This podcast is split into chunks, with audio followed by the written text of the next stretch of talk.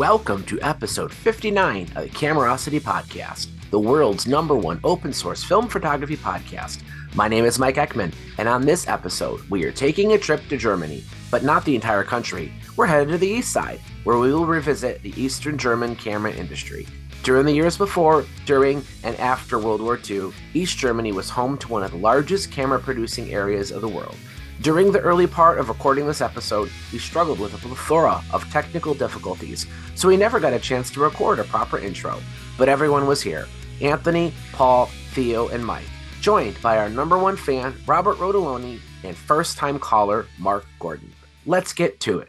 Are we are we recording? Oh, yeah, we've been recording this Oh, whole time. Oh, good. This is going to be the most nonsensical episode ever. Good. So, what were we, what were we talking about again? Whereas uh, Paris, that's right. Werra's. Werra threes. you know, there, of all the brands that we could talk about, uh, if we were to do, um, for one, it'd be impossible. But if we were to do an episode on all the different Dresden area or East German camera companies, for one, it'd be confusing as hell because so many of them got bought out, merged, combined. I mean, that happened in other countries too. But there's just so damn many of them. Um, we just thought like, hey, let's let's try uh, cover some of the big big hitters in uh, in East Germany, Eastern Germany, and East Germany, because you know the industry existed prior to the war. Dresden was it, for many many years, and, and probably still is today, um, was a, a huge hub for manufacturing. It was a a very good strategic location for Germany to have a lot of railroads and, and manufacturing of all kinds. They had technical institutes, some of the Germany's brightest engineers and, and mechanicals, uh, you know, people that built large, big things and tiny, tiny little gears for cameras would study universities near there. Um, you know, I, I don't know, I've never been there, so I don't know like all the geometry or geography of it, but in, um, I think it was February 45, I think the, the Allies just bombed the sh- ever living shit out of it. I mean, I read, Firestorm. Yeah. yeah, they just carpet bombed the entire area. I mean, they the Americans even admitted afterwards that they went overkill on it. They just kept dropping bomb after bomb after bomb and just to obliterate it because uh, for one, it was it was hard to get that deep into Germany earlier in the war, but when they finally did, it was to um, end once and for all any any manufacturing that Germany had to keep making weapons and such for um, They made a lot. They made a lot of weapons there. They made tanks. They made cannons Yeah. there. Everything, but it had not been hit during the war because it was too far away. Like you said, it was Right. too far distance. Finally, they had the fuel tanks to get there, so the people in Dresden thought they were safe. They weren't going to get bombed, right? yeah And they had no no shelters, no nothing. And the, the British came through at night because the British did their bombing at night. And they came through with two or three hundred uh, uh, Lancasters and started everything going. Then the Americans came through in the morning, about eight or nine hours later. So the two the two countries just totally obliterated Dresden. Supposedly, uh, what's his name? Goebbels passed the word around that two hundred thousand people were killed, but that was a lie because that's what Goebbels did for a living. But the actual number killed was around twenty five thousand yeah which is nothing compared to what uh, what we did the firebombing in Tokyo killed hundred thousand. You know. So, Yeah. But I mean, you know, so it it crippled their their war effort, but you Oh know, yeah. this being a, a camera, you know, we're we're camera guys, um, it definitely damaged a lot of the um not as many as you'd think though. Like I, I was actually surprised in all the studying I did, you know, uh, factories like um KW were able to, to resume operations fairly quickly after the war. Some of them were in Freital, which is which is near Freital. I don't know how to pronounce it. Um, which is nearby. So a lot of the factories that were kind of on the outskirts of Dresden were um were spared, but not all. But um, you know, and then of course the Soviet Union moved in after the war was done. They wanted their war reparations, and the factory right, we've talked on this show how they uh they acquired Zeiss's um factory where they produced the the Contax and you know turned that into the Kiev. But we thought we'd kind of shelve Zeiss and Zeiss Ikon for this show only because that's there's so much to discuss there. We could spend multiple episodes talking about Zeiss. except for the Werra. For the Werra, yeah. That well, and what's interesting, I think we mentioned this in a previous show. Um, the the Werra, although a Zeiss creation, is not Zeiss Ikon. It's just truly Carl Zeiss Jena the that was built where they made lenses. They had a bunch of these guys that were there that weren't being utilized. The Soviet Union didn't need camera technicians. You know, when they moved when they moved production from Dresden to Ukraine for the Kiev, um, I think they took some of the like head engineers with, but mostly used them to train Soviet workers. So they they did not, although they moved the factory and they moved the equipment, they did not take most of the technicians. So in the in the years after the war, when things were kind of up and running in Ukraine, there was a lot of these these technical guys in Germany that were just sort of sitting around. And uh, I I don't know the full story behind it, but apparently they just they decided, hey, let's make our own camera and let's try something new that didn't look like anything else that ever existed. That's why the Werra is such a unique looking camera. It's got you cock the shutter by rotating a ring around um around the shutter. Some of the later models have interchangeable lenses. They have ones with rangefinders. They have ones with meters. They even had a prototype SLR. They were, they were going to try and turn a the uh, the Werra into an SLR, but um, it it just it never actually got made. But uh, Anthony, you have the one right, the original model. Yeah, I have I have the very first version before it had the Tessar that has yeah. like a uh, I believe it's a triplet of some sort in it. Yeah. And you know, you cock it with the ring around the, the lens. Um, and then it's at least on the first version that I have. I mean, I love the camera. The camera, you know, if you've never held one of these before, they actually look like they could have been made by Apple. You know, they've got yeah. this incredible sleek design. It doesn't, I mean, it looks like a prototype of a camera that wouldn't actually be a camera. The original version had this uh, lens cap that double doubled as a as a lens hood where it mm-hmm. looked kind of like this cone shape and you unscrew it and unscrew the front disc and then screw it back on you had the, this this funky uh, uh, lens hood on it um, only thing on, on on mine and i'm assuming it's because it was the very first version uh, the film rewind mechanism will actually just skin your thumb as you try to rewind it. It's this uh, sort of like cra- cross hatched aluminum you had to put your thumb down and press down and twist it. Um, and I understand that the later models are not nearly as difficult to uh, to rewind, but I always always load a short roll of like 18 uh, into my Werra because I get so sick and tired of trying to rewind it. Um, but other than the uh, you know, oh, I can see Theo's holding up a later version and it has a standard re- rewind crank on it. So yeah, they they, they, they they definitely learned their lesson on that first model but you know it was kind of like a a a, a, a Volks camera, you know, and that it was like a, a, fairly cheaply made camera, but it punched way above its uh its weight limit, so to speak, and that uh it actually even with the uh, triplet, it produces very pleasing results, and it's a fun camera to use. It is. Um, you know, it's it's really got a it's charming, and, and I've always wanted to to pick up some of the later versions. Like I really want a rangefinder version of it with the Tessar. Uh, one of these days I'll find one. I have the um, I can't remember which version I have. To be honest with, I think it's called the Werra Automat, and uh, it has both the rangefinder and the interchangeable lens mount. I have a couple different lenses for it, and the shutter works. The lenses are good. The body's in great shape. It's not hard to rewind, but the one thing that's broke on it is the rangefinder. It's mm. got I think it's called a split field, is what it's called. It doesn't use a beam splitter. So, like the rangefinder patch is actually like an optical piece of glass. And when it goes out, it turns into a black rectangle. So, when you look through the viewfinder, like uh, on, on, on most rangefinders, when the rangefinder fails, you just see right through it or it becomes incredibly faint. But on this one, you have the opposite where it becomes opaque so um, it's unusable. But um, I did shoot a roll in mine, and I just scale focused it, and like like yours, Anthony, I, I agree. It produced really really sharp results. I mean, if you're, and that makes sense if you consider this is one of the world's only cameras made by a lens factory. Usually it's the other way around. Camera makers produce lenses or or lens companies just sell their lenses to camera companies. But Carl Zeiss Jena is where pretty much only lenses were made and then some of these guys just decided to create their own camera so you have a camera basically designed around a lens system and even the triplets like you said are extraordinarily good and and even advancing it with that ring around the lens is surprisingly satisfactory you know i agree and what's kind of weird is the motion i take is when I'm holding it, you know, I have my right index finger operates the shutter release.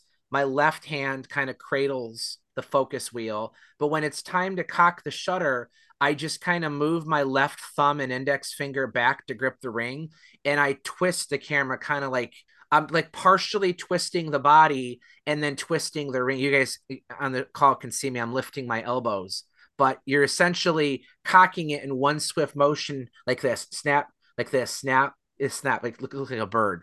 But if you if you try that, I don't know if that's how you do it, but you part of your finger is rotating the lens a little bit and then the other part is actually rotating the body the opposite direction and you end up with the full motion. And that's that's pretty much how i do it as well. Or I'll, or yeah. I'll just like sort of hold it in front of me and hold the ring around the lens and just sort of quickly snap the camera back and forth yeah because if, if if you only rotate the ring you almost have to lower it from your eye and then rotate yeah. it. But if it's to your eye without having to lower it much your your right hand's already holding the body. So you rotate the body counterclockwise and then with the other hand you rotate the ring the other half of the way clockwise and you it equals a full motion. So it's kind of weird but that's the appeal the appeal of the camera is the sleekness of it. And you know the top plate of the one you have there's it doesn't even save Werra on it at all. Yeah. like there's literally a button and that's it. And there's nothing else on that camera. And it has the sort of it has the khaki green covering on yep. it too which is in fact the later models the more they added to it in a way kind of got away from the original appeal because it originally was so sleek and clean and as they added more features it's it sort of lost a little bit of that I, th- I think the two was the one where they really hit the pinnacle with that because they it, it, they added enough just to make it you know so you're not skinning your fingers trying to rewind it and so on but they didn't hadn't added all those extra bits to it yeah. and i agree as they progressed they just they just added stuff that sort of made it less sleek but if you're a collector and you're the kind of person that likes variants, if that's the kind of thing you're into, a model that has like 8,000 different versions, the Werra is a, an ideal candidate because they Who made a whole. That? that if I think if Vlad Kern wasn't a Soviet collector, he might be a Werra collector because there's a whole bunch of them to have. You know, some of the later ones, they, they kind of got kind of like modern, sleek, mid century modern looking. Like there's one of them that has uh, these like horizontal stripes and it looks a little bit like the uh, the Zeiss Ikon Voigtlander Vitessa K1000. Well, that um, was the last version. That was the Werramatic. Yeah. And that's the, the one I the have. The difference between the Werramat and the Werramatic was the Werramatic, I believe, showed you the uh, the exposure meter in the viewfinder. Oh, then I don't have that one. Maybe I have, you the, have Werra the Matte. Matte. Then that's the Matte. Yeah, I have the Matte uh, then. Okay. And then they changed, like you said, they they these optical engineers can't leave well enough alone.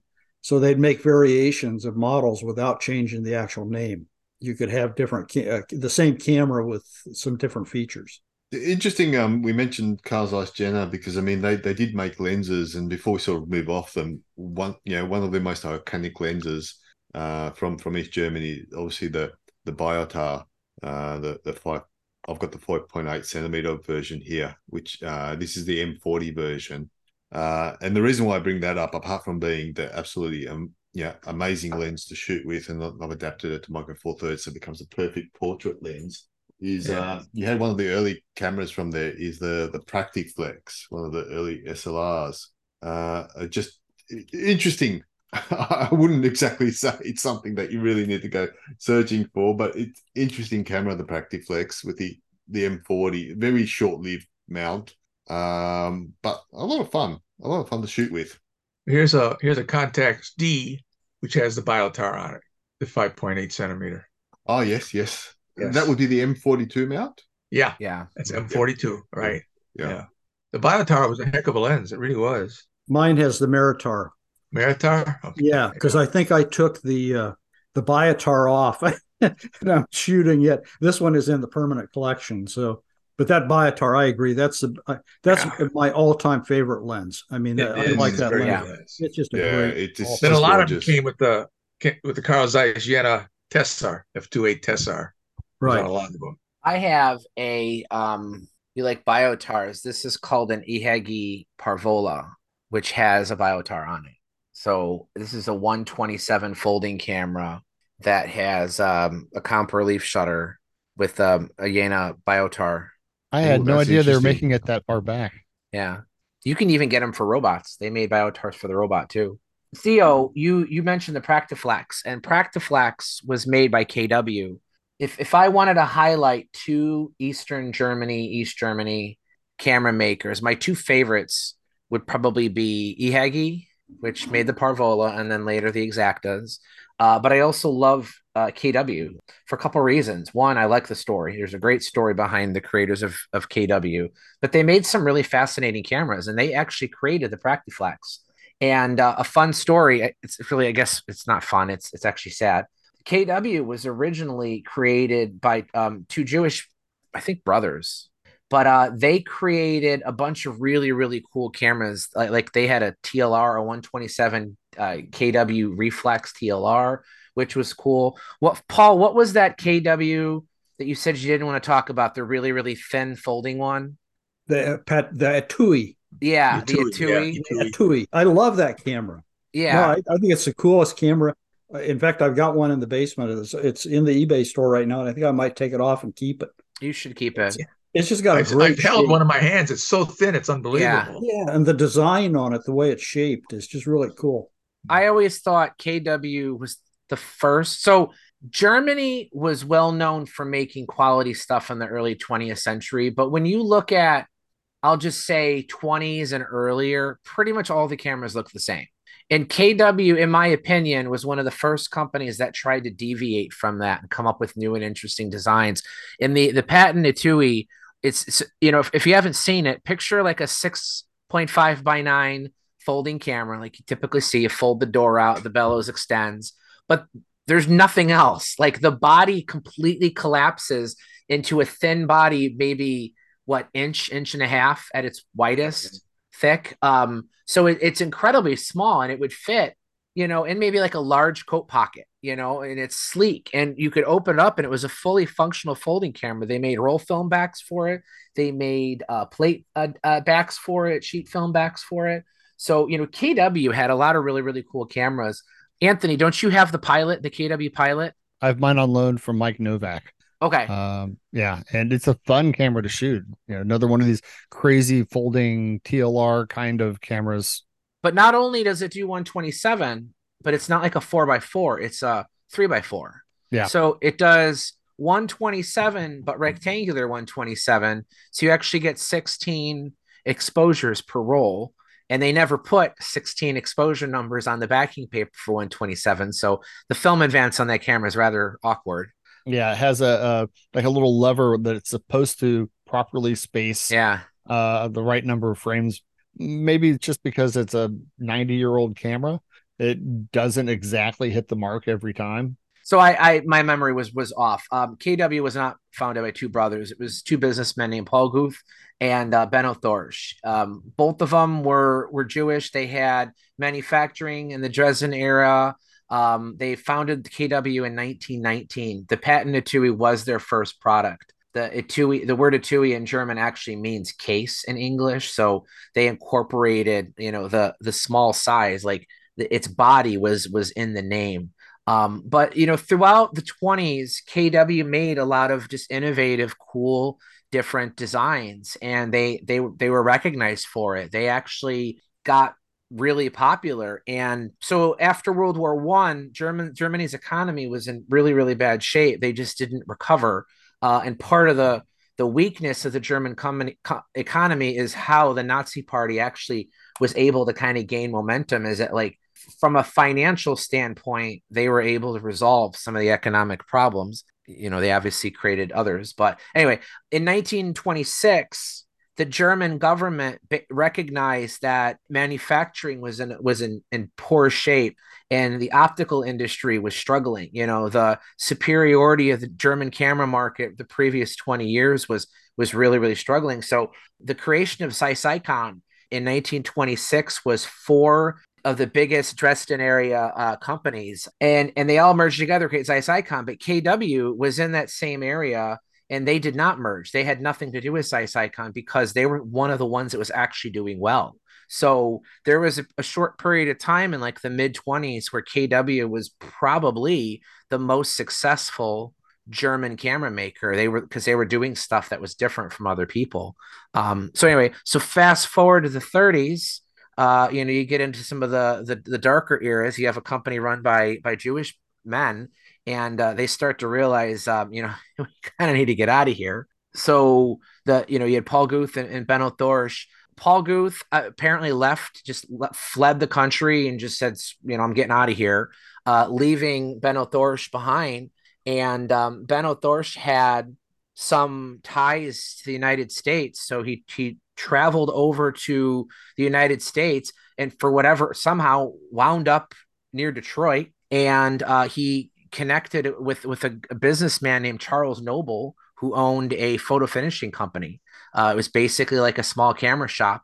You know, the story goes is that Benno Thorsch traded his camera factory back in Germany for Noble's photo finishing store in Detroit, and uh, he took it. You know, uh, Noble being an American, uh, you know, was able to go to to Germany and and resume operation. And apparently, the government didn't seem to have a problem with that. Thorsch stayed in America. Apparently, he was successful there. He moved out to uh, North Hollywood, California, and ran his own camera shop up until he died. Studio City Camera. Yeah, yeah, he he lived to be over hundred years old. Yeah, he was he was one of the he was one of the great L.A. dealers. Yeah. So uh, from that end of it, you know, you had one of the two guys who created KW. This guy saw the writing on the wall, fled Germany, was able to arrange this trade with Noble, was successful throughout the rest of his life. Uh, you know, one of the biggest camera dealers, like like Paul said, of of Los Angeles. Noble, though, you know, ended up running KW and said, "Hey, they have a lot of these really cool cameras, but um, you know, we need to make something that nobody has." You know, wh- whereas KW did a lot of cameras that were different, but at least they were similar to something else. He decided, "Hey, let's make a 35 millimeter SLR." Um, you know, the Exakta existed at that time, but uh, you know, the Exakta has unorthodox controls, right? It it doesn't look anything like what we kind of knew SLRs to look like, you know, in the years to come. But um, the Praktiflex made its debut in 39. So Theo, that that one you have there, do you know there's a whole bunch of different variations of it? Do you know is yours a pre-war model? Did you ever date it? Uh, yeah, I did, but I haven't got that in front of me. Sorry. Um, I'll look it up. Does it have is the shutter release on the front plate of the camera or the top? It's on the front. Yeah. Okay. On the left hand so, side. Yeah, those are a little bit later models. The original ones, the shutter release was on the top. They actually relocated it to the front later. Uh, but you're yeah. right though; it does use the uh, 40 millimeter screw mount. Um, you got to remember at that by that time, Leitz already had been using M39 for Leicas, and the idea to make a large 42 millimeter screw mount, no one had thought of it. But basically, you know, where I'm, where I'm trying to go with this story was if you look at that Praktiflex, it's clearly an older camera but it doesn't look that fundamentally different from what SLRs would eventually look like by everybody, right? I mean, you have the rewind knob and the typical. There you go. See, he's got the screw mount. You got the rewind knob where it belongs. You have the advanced knob where it belongs. The shutter release is relatively close to where it belongs. Even the ones that had them up front weren't that foreign. Whereas the exact, like it's a left-handed camera. You have the slow speed governor on the right. You have the shutter, the main shutter speed on the left. Uh, the, you know, the Exakta, for as great as it was, was a bizarre camera. But the Praktiflex, in my mind, was the first modern SLR, and its design influenced the Praktica, which eventually became part of of Pentacon, which we can talk about a little bit later. There was billions of Prakticas, and those look fairly fairly you know common too. So you know, KW created the Praktiflex, but it was really an American businessman running the company that created that design. So in some ways, you could kind of say that the the father of modern ergonomics for SLRs was was come up by an American who was running a German company. But um, the Praktiflex was a very simple, rudimentary camera, um, but it could be made quickly. It was made cheaply, and you know the Exakta was extraordinarily expensive. Most common people couldn't afford it but the Praktiflex was at least somewhat affordable. But uh, and then in what 51 52 bob they wanted to make something a little bit more professional yeah and that's when we get to the Praktina So you have Praktina. you have Praktiflex. There's a different camera called the Prakti. There's the Praktica, and then the Praktina. The Praktina has nothing to do with any of those other ones. And Bob's got one that's loaded. Why don't you tell us a little bit about the one you're holding? I've got more than one. I've got one with a 50 foot back on it, whatever. But thing is, the Praktina, in a way, influenced the Nikon F, believe it or not. Okay. The original Nikon F prototypes had this secondary uh, window here, like the Alpa did. Okay. The original Nikon F prototypes had this removable finder, removable back, attachable motors, removable uh, uh, focusing screen. It all came with this first. Nikon didn't get into that like 57. This is the spring wound motor. I've had a couple of them. They're very, they work, but they're very tricky. Uh, getting them to, to mount and, and work. They're very difficult to mount. Yeah, really. I mean, it's it's hot. This one I can't. If I screw it all the way in, it doesn't shoot. What I'm going to take a break. I'm showing a picture of the yeah. the motor the motor drive mount. The lug, the lug, yeah.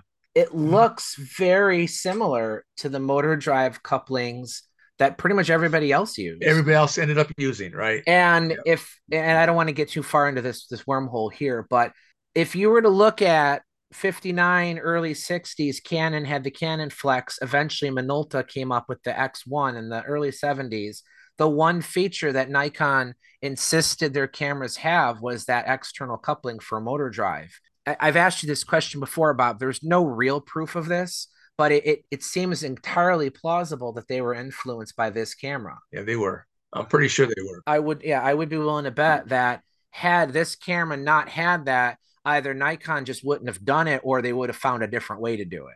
The thing is, no one could ever figure out why Nikon had this window here and their prototype prototypes only. They made about three or four prototypes with this window. Then they dropped the idea. But of course, Alpa had it also. But some of the other features were right out of the Praktina with the interchangeable finders, the back that came off, et cetera, et cetera. The motor from the very beginning, they also had a they had a 50 foot back. Nikon's back and the, all the all the 250 shot motors that are, were ever marketed had a 33 foot capacity. Okay, this back holds 50 feet, so it's good for about 400 frames. Then you would hook this motor under the bottom here, or electrical motor, and you can get 400 frames out of it. Uh, again, that was ahead of its time. Uh, this was a complete system. As a matter of fact, they even had, besides the spring wound motors, they even had an electric motor, which right. very few exist and uh, I have some missing parts on it, so I can't get it. I haven't got the charging unit, but they actually made an electric motor for this thing. And again, years ahead of its time. This is the early 50s, 51, 52, 53, something like that. So you probably had to like carry around like a lead acid car battery oh, or something. Yeah, it, was, it, would have been a big battery in those days. Yeah. there were no alkalines then. It was cylindrical and it fit on the front like this. It was yeah. It wasn't very hand holdable. Matter of fact, this thing even without the without a motor, just the back on it is heavy as hell. Okay. Yeah. There's no plastic in here at all. But uh, so they had ideas like that. You know what I mean? They were they were they, they had interchangeable finders of all kinds, high high focus finder, you know, yeah. waist level finders. They had everything. And uh, this one has the meter finder on it instead of an eye level finder, it's an actual meter finder. Again, everything that Nikon eventually got into. So it was sort of like, well, you know, I think I think the Nikon engineers were, were looking at it when they were designing theirs. They wanted to see which direction to go. They had no one else to copy but the Exakta. Right. They didn't want to make an Exakta. No. Okay. So they, they looked at this and they said, well, this makes more sense.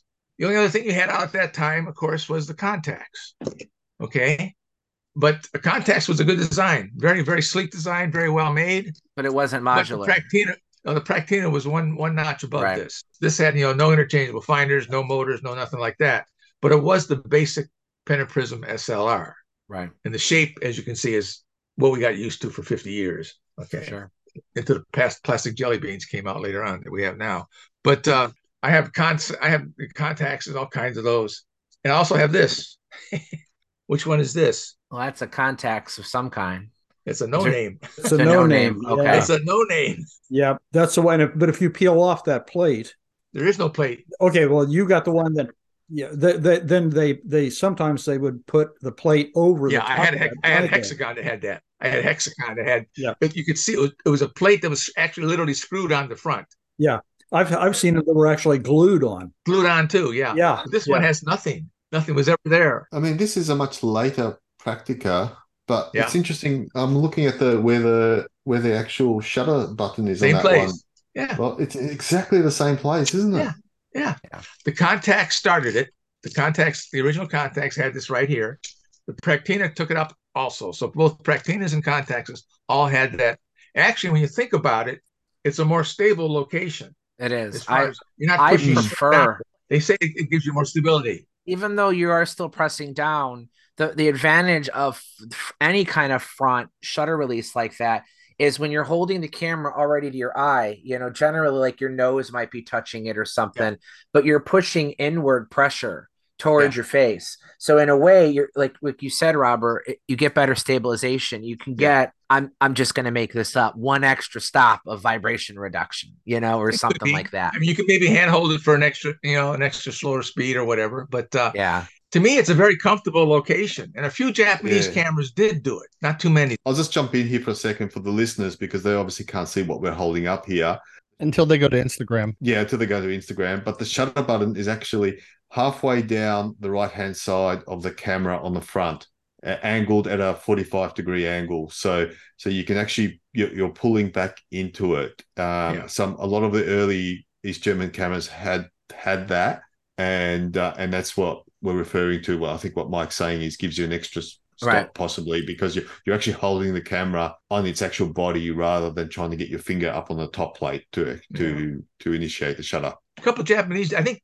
I think Petri might have done it on one of their very early SLRs. They had the same location and the same angle. A couple other minor Japanese companies did it too, but none of the major guys did it. Miranda and Topcon had the front. It was just in though, where you're pushing you right in. in. Yeah, yeah, you could be right. I have the very first Petri, and it's on top. But the challenge with well, Yashica had had one like that. They did it. Yeah, Yashica had the angled one, but um when you look at most 35 millimeter SLRs where the shutter release is put, that's already kind of a cluttered part of the camera. You, you, know, you usually have the shutter speed dial up there. You have the wine lever.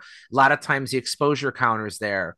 Um, in the case of cameras that were inspired by the Leica, you'd have the AR, the advanced for wine lever would be there.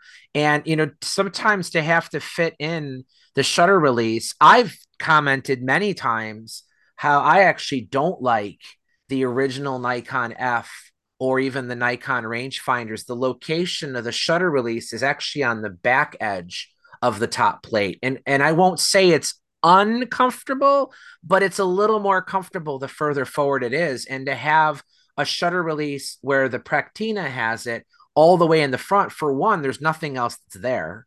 You're you're not fighting with other controls. I think it's easier to locate with it to your eye. Nikon, when they came out with the original Nikon One rangefinder, they all had that towards the back mounted top release shutter release, and it had something to do with it lined up with the sprocket wheel and all this kind of stuff. It was easier to make, and they had that on the F also. So when you were holding the F, you had to, had to have your finger like cocked backwards a little bit.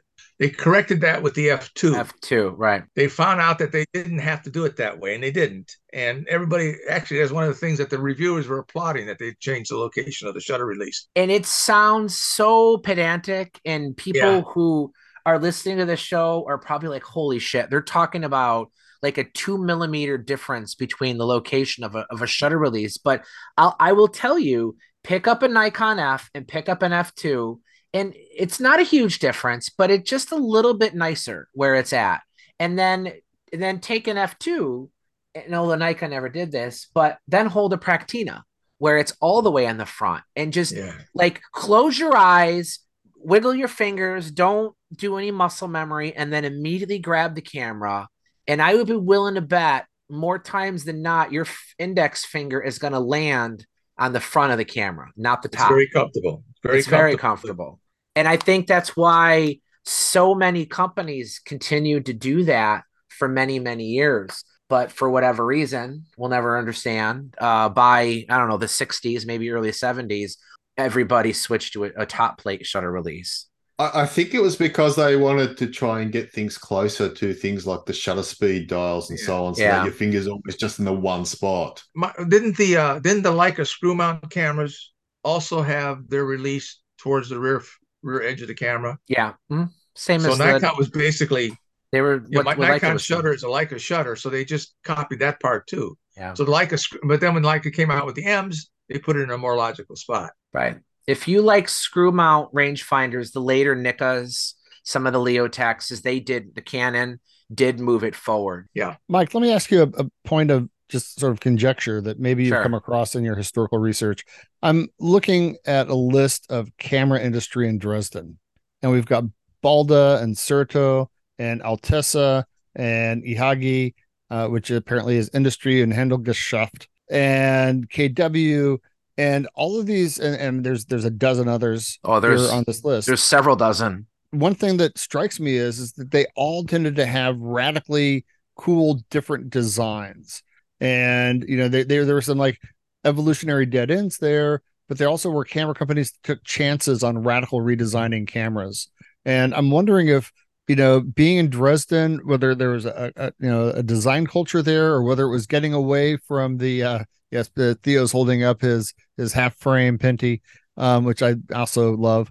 But was it like getting away from the patent issues of of Leica and and Zeiss and Rollei and and coming up with like different solutions? Because I know that that had driven a number of issues in the camera industry that you know like you couldn't copy uh, you know, the, the, the lawyers for uh, for Leica were, were, were fairly aggressive about enforcing uh, you know, copyright design. Uh, were these just people like spitballing crazy ideas to get away from ex- established designs? You got to remember, Zeiss and Leitz were untouchable back then. I mean, they were the undisputed heavyweight. So even before the war, when it was just Germany, you know, Dresden was where so much manufacturing was being done. There were uh, a lot of universities there too. So, like, if you wanted to become a precision mechanic, whether you wanted to make airplanes or cameras, you went to Dresden. Leitz was in Wetzlar, which is what would become West Germany. And, you know, Zeiss was in that area too, but Zeiss was all over the country. But I think what you said about the designs, they didn't want to compete. That's why that's why no other German company made a camera that looked like a Leica. Everybody else wanted to copy the Germans, but the Germans didn't want to copy themselves. So everybody was always trying to do something different. The Lordomat, I know this is an East German episode, but the Lordomat was made in Wetzlar, right next to Leica. In fact, several key employees at Leidolf, the company who made the Lordomat, were ex Leitz employees. So they wanted to make a camera that was very, very different. They didn't want at any risk of being considered a copy of the Leica. And I think that that's kind of why you saw so many ridiculously varied varied designs. And and amazingly, even after the Soviet Union kind of crushed many, many of those companies and merged them all into VEB Pentacon, uh, you still saw that Theo hold it up again, the the Penty, that little gold plated camera. Um, that was a, a Welta design, actually. It eventually became part of Pentacon, but uh, that was originally a, a Welta or Velta camera. When they, in fact, the early versions still say VEB Velta on it instead of Pentacon. So you still saw some of that cool stuff. And I think that's why cameras like the Praktiflex and the Praktina were were you know nobody wanted to copy the Exakta. They wanted to make their own. And they're you know Theo's holding up something called the Penty. That's another East German design. It was. Prakti. Sorry, the, there's the Penty and the Prakti. The Prakti was the first uh, alkaline battery. Well, it would have been what was the technology before alkaline zinc something yeah, um, with a motor drive. Yeah, but it was a motor drive. It was electric motor drive camera, 61. So there was a ton of innovation. The Germans definitely had no problem making good looking cameras. For as strange as the Exaktas are, I think they're gorgeous. I really like Exaktas. Um, can, can we talk about the glory that is Exakta right now? Yeah. Yeah, we spent a lot of time on KW, but I, I wanted to spend some time in the Praktina. But uh, before we switch over to the Exaktas, I'll just I'll leave it here. If you've if you want to try something cool that's old and has a great story, uh, but still also feels a little bit modern, I, I can't recommend the Praktina enough. The only issue, obviously, is age. It can be hard to find them in good working order, but they are out there and people can fix them. Um, I believe the shutter was a copy of the Exakta shutter. So uh, even if it's not a copy, I think anybody who can CLA and Exakta should be able to do a, a Praktina but yeah, so so what did you find? What does Ihagee stand for? Oh, hold on here. Let me bring up my translation again. Because it's literally an abbreviation for the letters IHG. It was an acronym. It was Industry and Handel Gesellschaft. So say that really, really fast in Germany or German, I mean, and uh, it sounds really impressive. So people just shorten it to Ihagee. So in a way, Ihagee is a, a contraction of the abbreviation for for that actual name. But Ihagee has in my mind, uh, one of the coolest stories. I mean, Nikon, I think, has a really cool story making cameras for the military. KW has a really cool story. You know, two Jewish men started it, sold it to an American. The Americans, you know, made the first modern 30 millimeter SLR. Then I didn't get into this, but after the war, they got sent to gulags. Uh, and then yeah. the son came back after the Berlin Wall fell and created the Noblex. Um. So there's there's a really cool story with KW, but but Ihagee was created by a Dutchman, a Dutchman named Johan Steenbergen. Right. And one of my favorite parts of the story is that he, this guy was a shrewd businessman. He was a politician, he was an ambassador. This guy was like Germany's lifeline to his home country. And he created Ihagee and split it up into two completely different halves.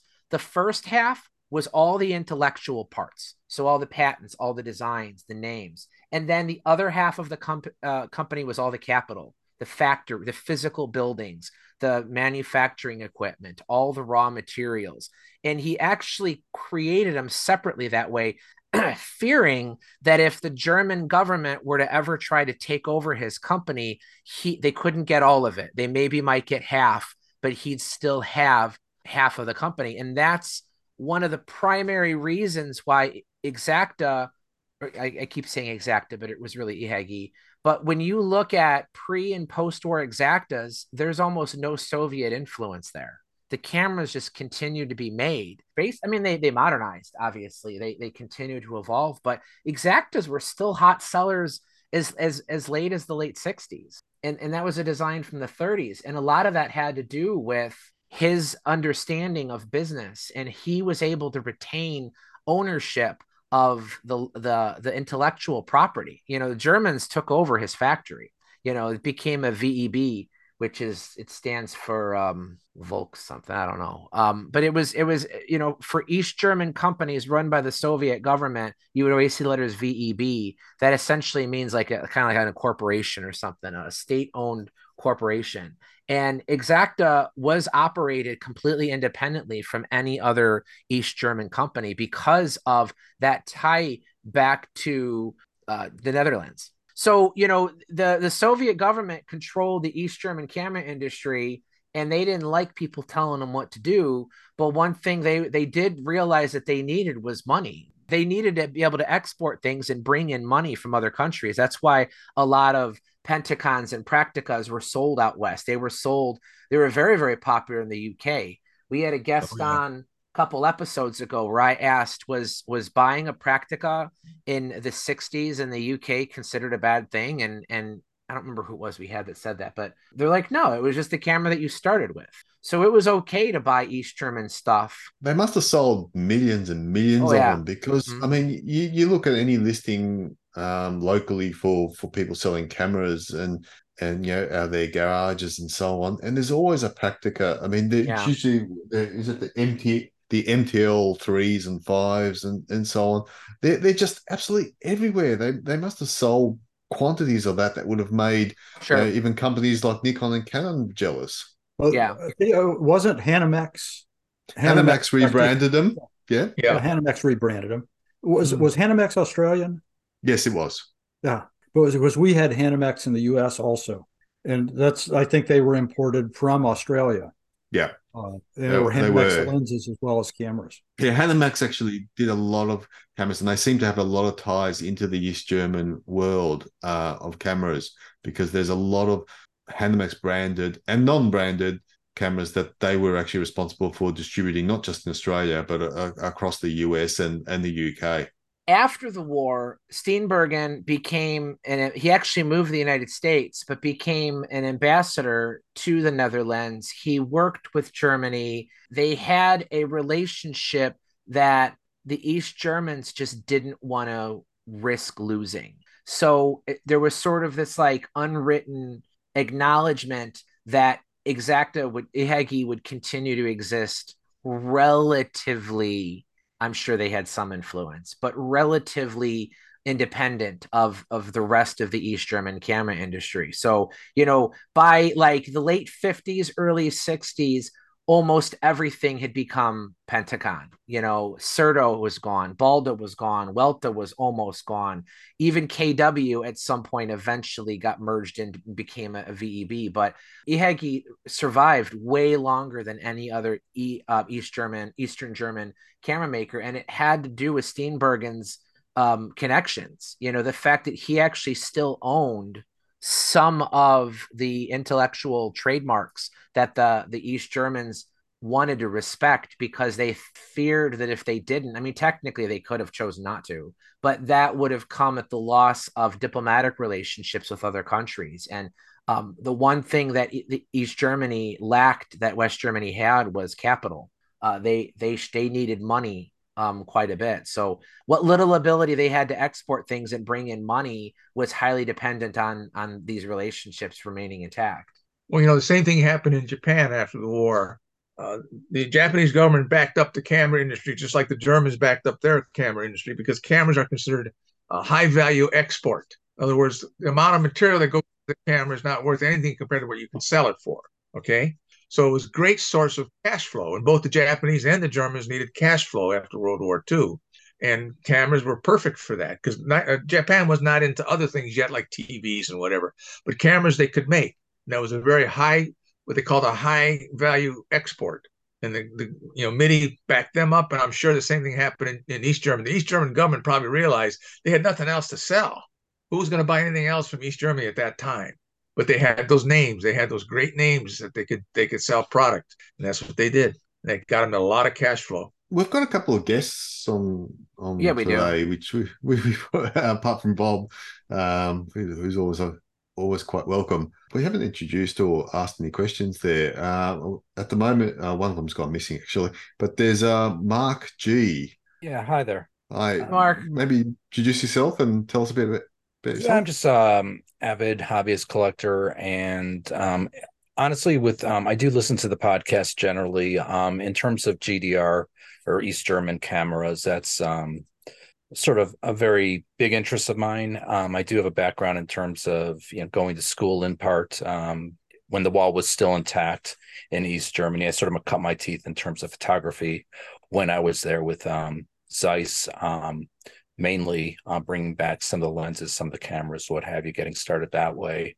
And in terms of, um, I did work um, back in the day in the State Department. So again, um, with trade and what have you, um, it's been a keen interest of mine to, you know, as a hobbyist with cameras, to look at the history behind that, not only in terms of the photography aspect, but um, for example, um, the reparations after the war and how basically um, as part of the reparations with the German, I guess, copyrights, patents, what have you, those carried over into Japan and were open up and um, they were allowed to use some of their designs, what have you, across the board without, um, you know, with the Japanese being able to have, um, as well as other nations, you know, having um, that information and being able to start their industry based upon the German historically. So again, this is my first time venturing into the um, Zoom call that you have here, and I just thought I would jump into it tonight as opposed to waiting for it to come online. So here I am. Thank you. Well, the benefit is you get to uh, pick a brand and ask us a question or share anything you might know. That's the best part of the show. No one wants to hear me talk for two straight hours. Uh, some of it I'm just curious about TLRs in, in particular. Um, and that's something I don't really have a lot of information about. Yeah let me just ask out loud. I mean, is there anything interesting that you can share? Yeah, outside of Zeiss, they're like Pentacon, Praktica, KW had the Pilot TLR, which we already discussed, but that was a Weltaflex. You know, there you go. There was a Weltaflex. Oh. There was oh the Reflecta. Reflecta. The Reflecta was, uh, was VEB There we go. Yeah. The Reflecta was uh, mid 50s. Was well, it was replaced by the Weltaflex in the mid 50s. It was a Reflecta from roughly 1946, I think. But you know, when you when it comes to German TLRs, I mean, Rollei would have been the the you know I, I, mentioned earlier you had Leitz and you had Zeiss, which were untouchable, and I probably to some smaller degree I'd be willing to bet that the Rollei was was fairly untouchable too. You didn't see you know, there were many Japanese copies of Rolleiflexes. But you didn't see quite as many German ones that, that operated similarly. So a lot of the ones that you're mentioning, the Weltaflex and the Perfecta, um, those were were fairly simpler models. I have a pre-war TLR here, which is very uncommon, called the Mentoret. This is a this was made in the 30s, and it's it's very odd. It's got a it's got a pop up sports finder on the side. You know, I, this one's so strange. I don't remember how to open it. There we go. It's got a focal plane shutter, so you don't see that too often on a TLR. So it's um it's a cloth focal plane shutter instead of a leaf shutter like you would typically see on um on most six by six TLRs. Lever wind, but this is you know like I said, this is a 30s camera. So there were a few East German, Eastern German, and East Germany TLRs, just not quite as many. It didn't seem to be the dominant style of camera there than anything else. But certainly, you know, they operated, you know, kind of the same way. I, I, I think that Rollei just did such a good job of being the German TLR maker that that's just kind of what people associated. So people just chose to compete in other markets. Makes sense. So, Mark, while you were in, well, I assume you were in, were you in East Berlin? Yeah, I was in actually. I actually, because I was a student, I got to study outside of East Berlin as well as East Berlin itself. Were, were you developing and printing at the time that you were in in East Berlin? I was not. I, ironically, though, my family background's printing, so because I was I, I, was in I was in East Berlin in in eighty nine ninety and found in one of the stores uh Fotolinie. It was a photo paper that was uh, high quality German linen that had been impregnated with with emulsion that you could print on, and so it felt like a textured paper uh, when you went to expose it as a as a as a, as a print. Until of course you put it into the first chemical, and then it became wet cloth. Um, but it was a fascinating product. I'd only ever seen it in East in East Germany, and you could take it and you could sort of stretch it as it dried, and it, it looked like a canvas. It looked like you were printing photos on canvas, but you could also form it and drape it uh, while it was wet, and it would uh, sort of shrink to fit. Um, so you could get like these incredibly interesting textured photo prints out of this paper, and it was something that, again, like I said, I'd only ever seen in in East in East Germany, and I've been looking for that product, you know, ever since because I brought I brought back like 300 sheets and and actually did a show on prints printed on that photo linen. And but i've never met another person who's ever seen it used it or ever heard about old stock of it. Just something that uh, it may have just been one photo store in in east germany that or in east berlin that that that, that somehow had this product but i've always been curious you know I'll, when when it, when i whenever i find somebody who was in east berlin about that same time i always want to ask to see if they ever saw this uh, photo linen yeah honestly at the time i mean i was i was in my early 20s and i I just remember being in the stores and just because of the you know black market for US currency, I was able to get a few M42 Zeiss lenses at a remarkable price. And um, Ooh, nice. And I'd been to the Soviet Union or back in the day, and so I had a Zenit camera, and I just kind of matched everything with that. Yeah, I also I also bought my first. Agat 18 there in East Berlin. Oh yeah, yeah. Okay, all right. It was a it was a it was a vibrant scene in East Germany. I mean, there was a lot of enthusiast camera you know, it was it was a big thing. Yeah, the photography is remarkable at that time. Also, before you know, they just promoted a lot of it was just um, in terms of what I saw for consumer goods through Eastern Europe and the Soviet Union. They heavily promoted photography. We talked about that with Vlad on the Soviet episode. You know, obviously East Germany was not the Soviet Union. However, right, they did share similar ways of thinking and to what you're speaking about there is propaganda was huge there so getting cameras or ways to encourage people to make photos and you know that could be used to make the place look nice or, or whatever i think was big and you know a lot of the cameras were i don't want to say super affordable because you know a lot of people didn't have a lot of disposable income there but they were you know the prakticas and the zenits uh, were within the means of someone who really wanted one. You could get one if you wanted to,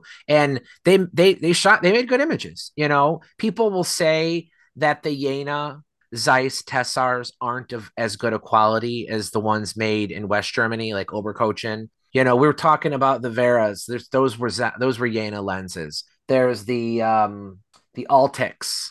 The Altix cameras had usually West East German lenses, and they make fantastic images. You know, the the Tessar is such a, a well-designed formula that it's difficult to screw up, you know. So, you know, you get a, a Zeiss Tessar lens, no matter how simple of a camera it is. Um, what do you have there, Theo? I've got the Pentacon 6 TL, and you know, that's got a biom Biometar. I'm not sure if I'm pronouncing that correct on it.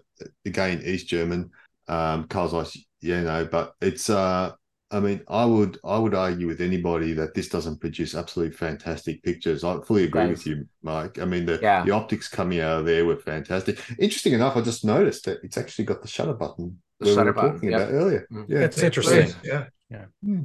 Back to what you were seeing there, Mark and Anthony in East Germany. The the photography scene was pretty vibrant just like Vlad was talking about in Soviet Union, there were a lot of people who wanted to shoot photography. They just they needed some of the the cheaper cameras, but the cheaper cameras weren't bad. You know, I mean, the Japanese were definitely a leg up on your typical Praktica, but it, it didn't instantly guarantee you'd take better shots, right? What do they say? The best camera is the one you have with you. So if you have an Agat 18 or a three element you know, whatever SLR, uh, and that's what you got. You could make great images. You just got to know how to use it. But certainly, bringing in money was a priority for East Germany. And uh, and, and I'll, I'll, say one more thing about IHG. One of the neatest turns about uh, that history is that Steenbergen stayed away from Germany throughout the first maybe 10 or so years, maybe 12 years after the war. But by the late 50s, he wanted his company back. He owned some of the rights to it. Uh, the Germans, you know, the East German uh, Pen- uh, Soviet government had control over his factories and the, and the name, but he thought, well, it's it's my company, damn it, I want it back. So he went in on this multi-year legal battle trying to restore his him as the owner of IHG, and it ended up turning into something similar to what happened as Zeiss Ikon. And there ended up, you know, there's a West German Ikon and an East German Ikon. Well, the same thing happened with IHG. There ended up being IHG West and IHG East. And IHG West produced exactly two cameras. Um, the first one is a camera called the Exakta Real. It has the Exakta name. It even has the same script IHG logo. I don't know if you can see that it says IHG yeah. Berlin West. So this was produced in West Berlin. So it is a technically a West German camera just produced in Berlin. It has a similar body shape, you know, that kind of trapezoidal shape that Exaktas have. It has two shutter releases. One on this, it's it's backwards on, on zoom, but this is the left finger shutter release, and then there's one on the right, and both of them will fire the shutter. It has its own lens mount, so they had a larger diameter lens mount, which was one of the weaknesses of the regular Exakta mount, is that it was very narrow so it couldn't support super fast or ultra wide angle lenses, whereas this lens mount did. It has the shutter release on the right, just like you would see from the more modern cameras. Had a fast cloth sh- um, cloth uh, shutter. So you know he ended up making a camera that he thought would be the natural evolution of the Exakta.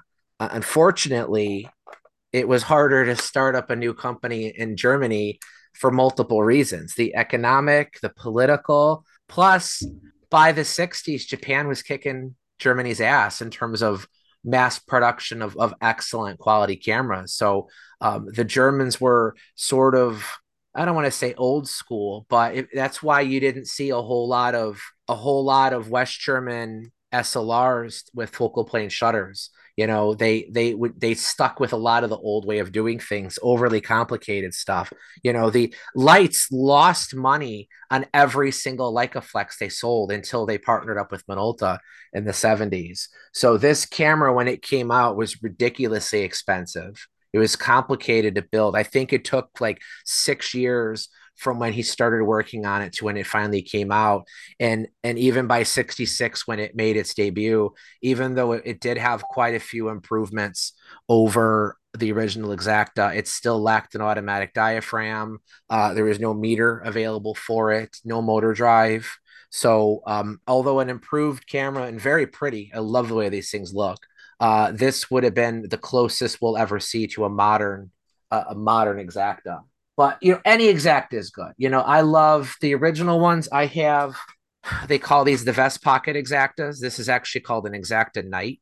I, I read one time that because it's black, there you go. Paul's got one. It, they were you were incorrect to assume that the exakta nights were black. Like I, I could see why you might think that, but that's not true.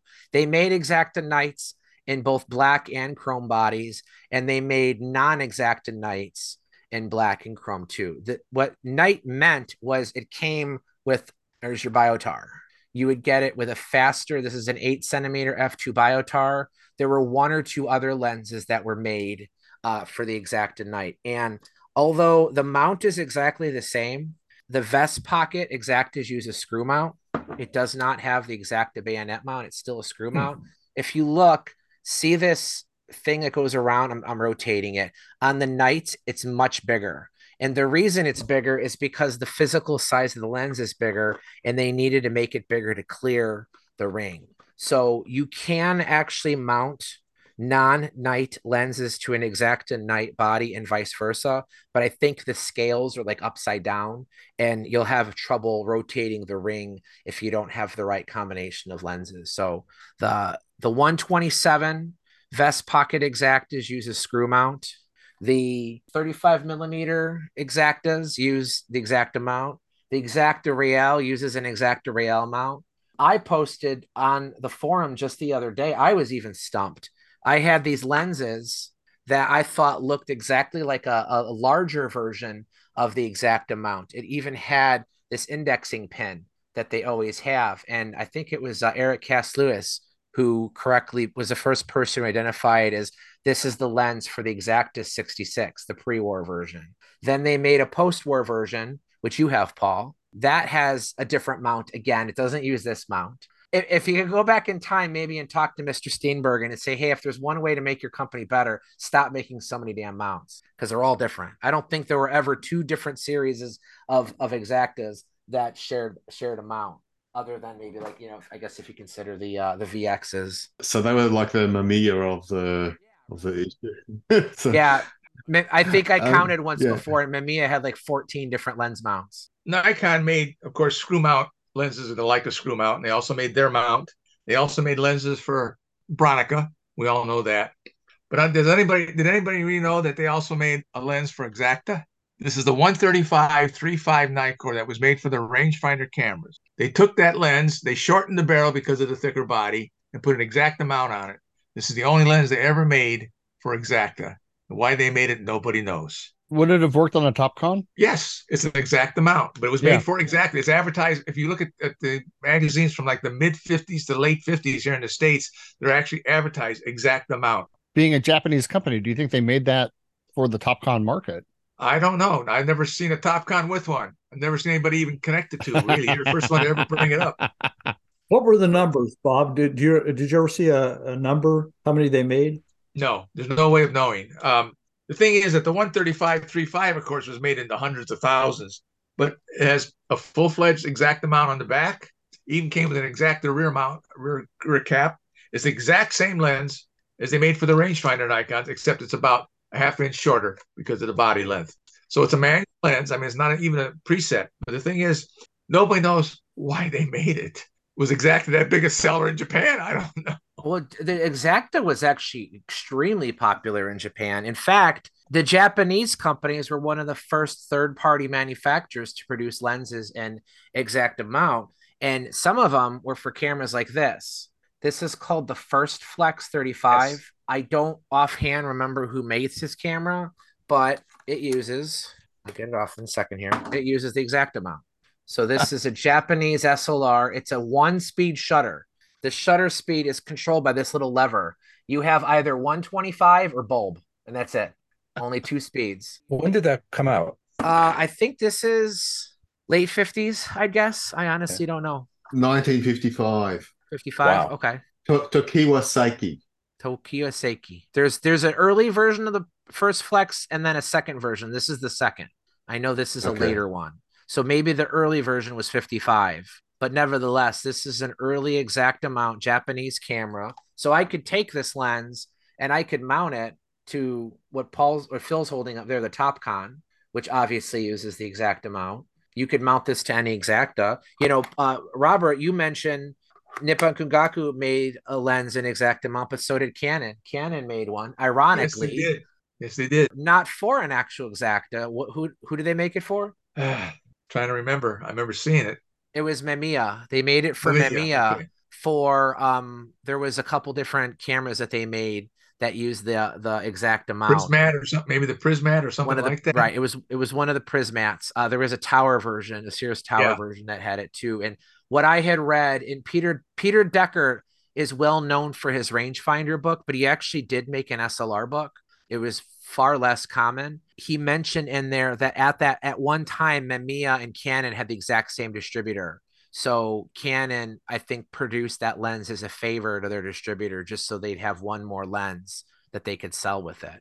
So the Exakta mount, you know, a lot of people we've talked even on this show. Why did Tokyo Kagaku release the Topcon with the Exakta mount? In my opinion, that was one of one of the reasons the camera just never really caught on. Bad decision. Bad decision. But it, it, it, in hindsight, yes, I agree with you. But at the at the time, it probably seemed like a smart decision though, because you know what was when did the first Topcon R come out? Fifty six, maybe fifty seven. yeah. So that's still you know two three years before anybody you know most other Japanese companies are producing these SLRs. Anybody who wants to spend that kind of money in a Japanese SLR doesn't want to invest in a whole new lens mount. So knowing that the Exakta mount was already well established and there were millions of people both in Japan and elsewhere shooting them, um, they took an approach saying, well, all right, we're going to create our own SLR, but we're going to make it compatible with these German lenses that are optically good. You know, they believe Japanese lenses were good too, but remember, you still have to market it. And even by the mid 50s, there were still people in certain areas of the world that just simply didn't trust Japanese manufacturers. So if you wanted to buy a Topcon, but you already had an exakta, you might be more willing to give it a shot than if it had its own its own lens mount. I mean, you know, I, I think the bigger problem with Topcon is that they were slow to innovate. Well, they did make really good cameras, and the RE Super, I think, bested the Nikon F because the way the meter worked, it would work. You could read the meter even with the waist level finder, whereas the Nikon F, you couldn't do that. So in that regard, you know, the the RE, and I still think the RE has one of the smoothest film transports of any camera I've ever used. So I guess if we go back to East Germany, um, I mean, there's so many brands. Here's a weird one. Get out your orange juice and champagne, everybody, because I have a mimosa. um, this camera is misleadingly small. It's it's still a 35 millimeter camera, but it's very thick front to back. And how they were able to make it so small is you open up the film compartment and it has a hinged it has a hinged pressure plate, but the film spools kind of wrap around the sides. So instead of the film going in a straight line from spool to spool, it kind of wraps around at like not quite a 90 degree angle, but kind of, you know, maybe like a 60 degree angle. So the camera's thicker front to back, but it's narrower side to side because the spools are kind of tucked in more towards the front. But it resembles a box camera. In fact, the first time I had ever seen one of these things online, I just assumed it was a box camera. And then when I learned it was 35 millimeter, I'm like, well, that looks like the dimensions just don't match right in my head. So, you know, that's that's kind of a strange a fascinating camera, isn't it? Fascinating camera. And there's a Mimosa one and a Mimosa two. This is the two.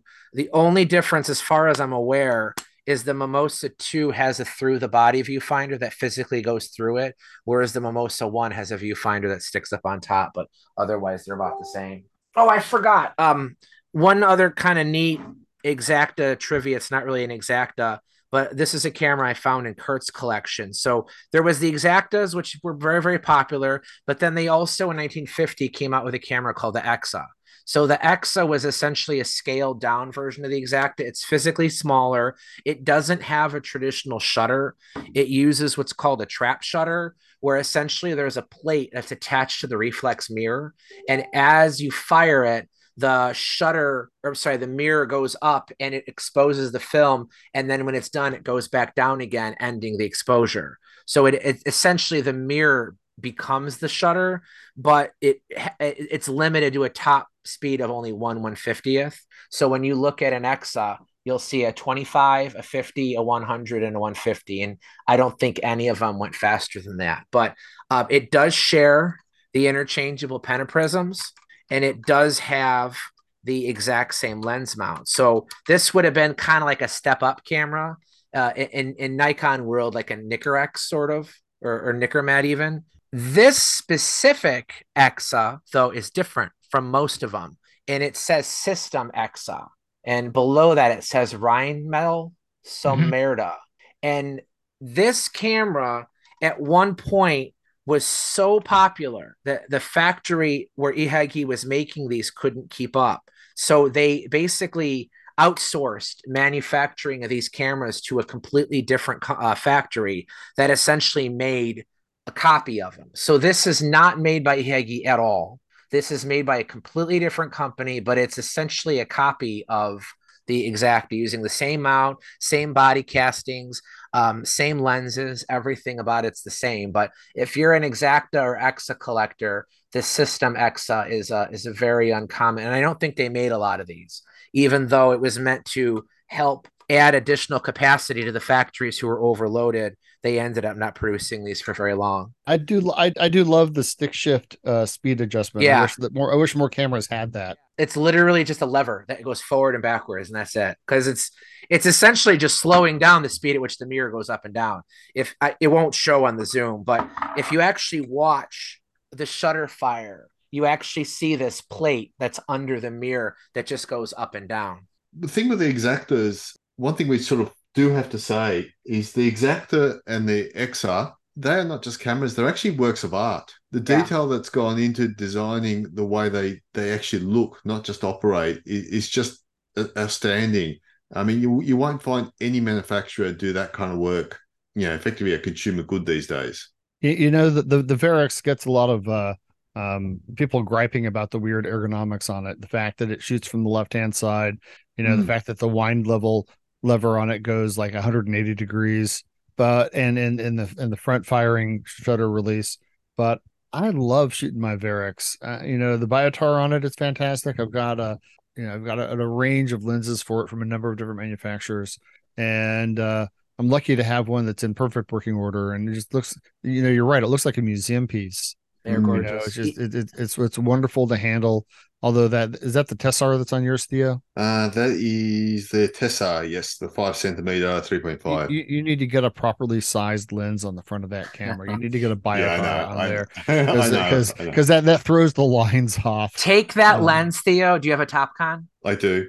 I got Topcon with pretty much every lens the Topcon made. Put that lens on the Topcon and it looks hilariously out of place. the the you know the, the the the weird sort of triangular shape to the sides of the camera. Yeah. You know, there's just so much about that camera that uh you know the the, the engineering details. Maybe it's over engineered. I don't know, but uh um the feeling of that camera it's you know it's it's of a it's of a class of its own it's something that i don't know how many people use it a ton but the slow speed governor would allow you to shoot 12 second exposures without a cable release. Like you can shoot anywhere from 12 seconds up to one one thousandth. And I mean, it took, you know, even in the 70s and 80s, in the beginning of the electronic era of SLRs, you usually didn't see an SLR that could shoot an exposure longer than four, maybe eight seconds. So, you know, you're talking about a camera from the 30s that had the ability to shoot 12 second exposures on its own without without having to use a cable release. And the sound, I don't know if you've ever actually fired it using the 12 second, hearing it, and then eventually it goes as it's like winding down. It just the auditory groans that it makes are, are very appealing. But I, I, agree with you, Anthony. They are gorgeous. They're very collectible. There's so many different kinds. Even the mm. later, when they did redesign them in the 60s with the block letter, I, you know, and the zebra lenses, I, I think they're still gorgeous.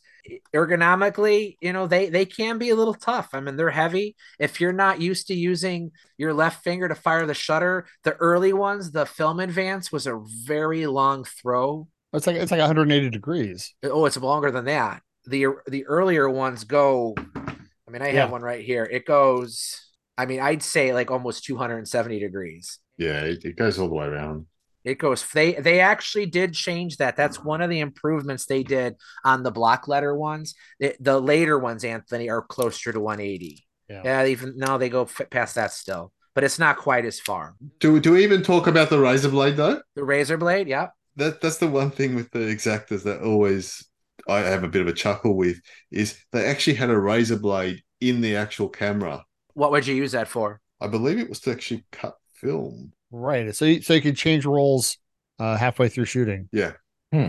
So a lot of a lot of cameras back then did cassette to cassette film transport, but you still needed to finish the roll or make a note of where you left off, rewind it, then take it out, swap it, put it back in, and then go back to where you left off. But with the exactas, you could be halfway through your roll. You just pull this lever up, and it's got a little hook. It's like a tiny little sickle with a razor blade tooth, like a tiny velociraptor finger. Yeah. And it would just slice through the film. And then all you would do is just rewind it just a tiny bit to get the the end back in the cassette and then you could pull the cassette the the exposed cassette out develop that and then the unexposed cassette you could then reuse again later if you wanted to uh, the kmz start had a, a, a blade like that too and you can't mention the exakta without giving a nod to rear window in the hitchcock film where uh, jimmy stewart's using a, a blacked out version or they i don't contractually i'm not sure why they taped over the exakta markings on it but uh, was that a, was that a Kilfitt lens? It was a kill fit. Yeah, was, I think it was a 400 millimeter. Yeah, uh, like an f five six, I think.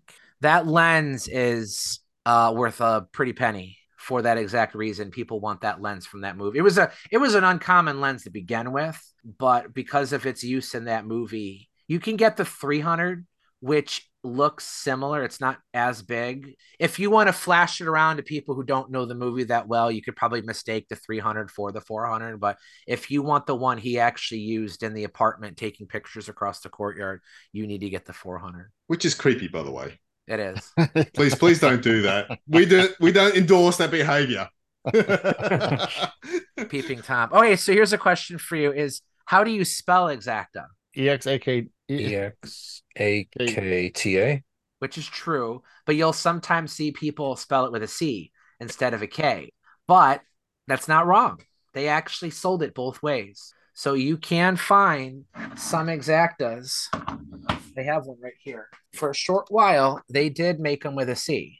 So while the K is still the more accurate way, and people who use a C probably don't know this. So it's not like they're like, oh, well, it was both ways. You can't actually say that's wrong though, because they did sell them both ways. You'll another thing which I find fun is people on eBay who don't actually know anything about these cameras.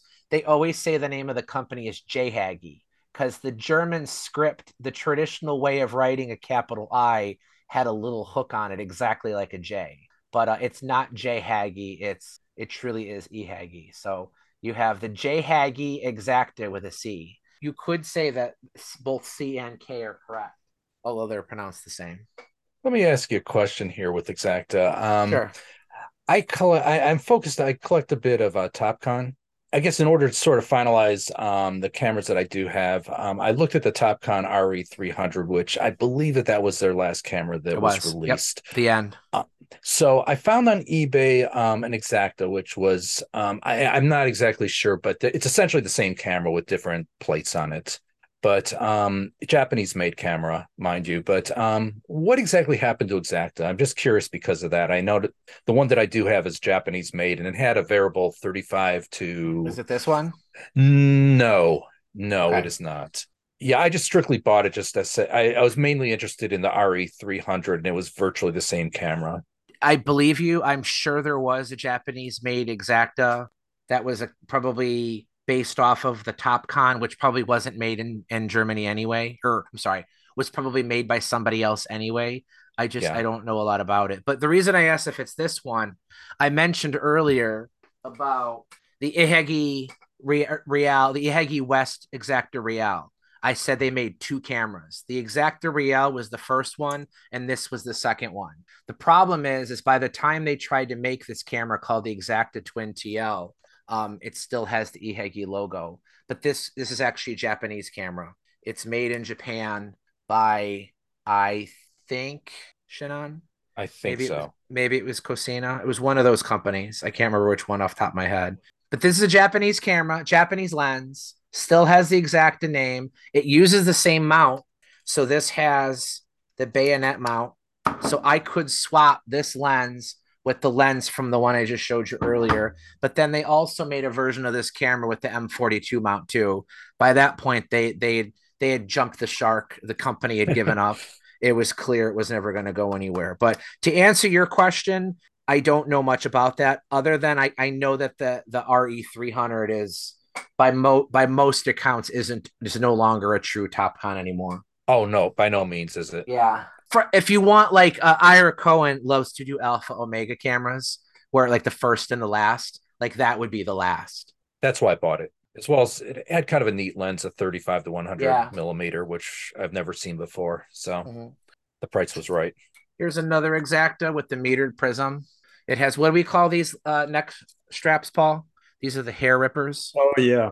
You put this thing on your neck and you move it a couple times and it shaves the back of your head like a baby's butt.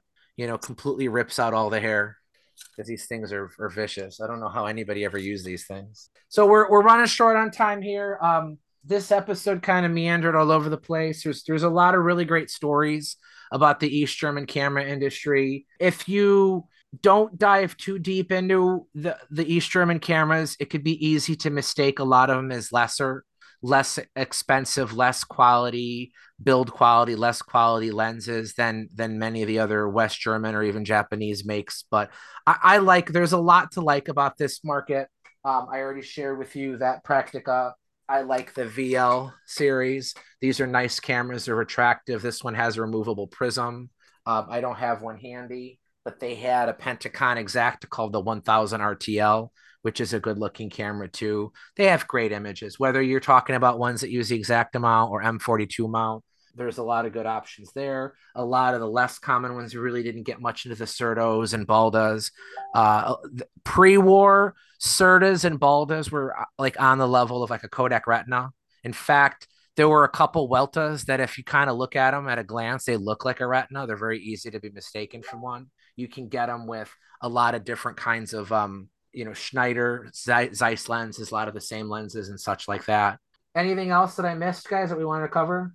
I, I think we covered the. I mean, we did mention the the actual uh, Prakti earlier, but I think we just have to play what a good East German early motor wine sounds like. So I'm just going to put that up. Yeah, go for it. Yeah, so so he's going to use the Penti with the motor drive. Go for Prakti, it. The Prakti. The Prakti. I keep saying it wrong. We got the Adderon from last episode. it's the joy buzzer. It's the joy buzzer camera. So anyway, a couple bit of housekeeping. In in the last actually two episodes ago when we had Jesse on, we talked about trying to connect the older generation with the newer generation. And he was saying a lot of younger people don't go on facebook and that's pretty much where a lot of our listeners come from. So it was suggested that we consider doing like a discord server. Um, so we actually did create a discord server. It was right around the recording of the other show so we didn't get a chance to talk about it. But uh, we do have a discord server. We've set it up. I like it. I, i've seen some of the benefits of it. You have you know your stream of conscious you know we have the lounge where anybody can just drop in and say hi, do whatever they want. But we have a couple forums where people can share their gas, post pictures of cameras they've had. Uh, people can comment on it. We have a section where you could share your photography that you've shot with some of your old cameras. Um, we have a section called Ask the Hosts we actually did get a question from somebody who wanted to know if there's any good German books about the German camera industry. And I did actually look to see if I could find anything, and, and I don't know of one. Um, obviously, there's a lot of stuff specific to Leica. There's a lot of stuff specific to Zeiss and brand specific stuff, but um, I was unable to find uh, a book that's literally the history of the German camera industry. I would suspect that anything remotely useful would be ridiculously long. Um, but that was a good question, though. So if you have any questions that you want to bring up here, um, that's a good place to ask. Obviously, we're still very active on the Facebook page, but check out our Discord server. It's not discoverable at this point, so we have to have at least a thousand members before they'll allow us to be discoverable. But we have the join link in the Facebook page. I'll include it in the show notes of this show too. But it's just another way to interact with us, and if it allows us to expand on um, the, the number of people that we can engage with and get some more listeners, then I'm all for it. I do have a plan for the next show. We're going to record in two weeks which is going to be on November 27th at our usual time. Um, I, I can't say who it is because I don't want to jinx it, but I think the next episode is going to be really awesome. I'm really, really looking forward to speaking to this guest. He's a, a big time camera collector that has that knows a lot about collecting cameras and and just all the different models makes. I think you guys will be impressed with the with the stories. So um, more to come on that episode. But uh, any anything else you guys want to say before we go? We're all good. We're all good. Well, as always, the topics and discussions on the Camerosity podcast are influenced by you guys. So please continue to offer suggestions. But what's more useful is for you to come on the show and actually talk to us. Uh, I certainly love to talk, but I, would rather listen to you guys. Um, I really do enjoy after we edit these shows, listening to the episodes and hearing some of the engagements and questions that people ask. Some of the best diversions we've ever had have come from people who've joined the show and and we didn't plan on. So uh, I look forward to talking to you guys again. Uh, thank you, Mark, for coming on the show. Phil, thanks coming for coming back. Uh, Bob already said he had to go, so uh, didn't have a lot of people join this time, but we're looking forward to uh, you guys returning and having more guests to talk to. So have a good night, everybody. Good night. See you, fellas. Good, good night. Good night, everyone. Thank you. Bye.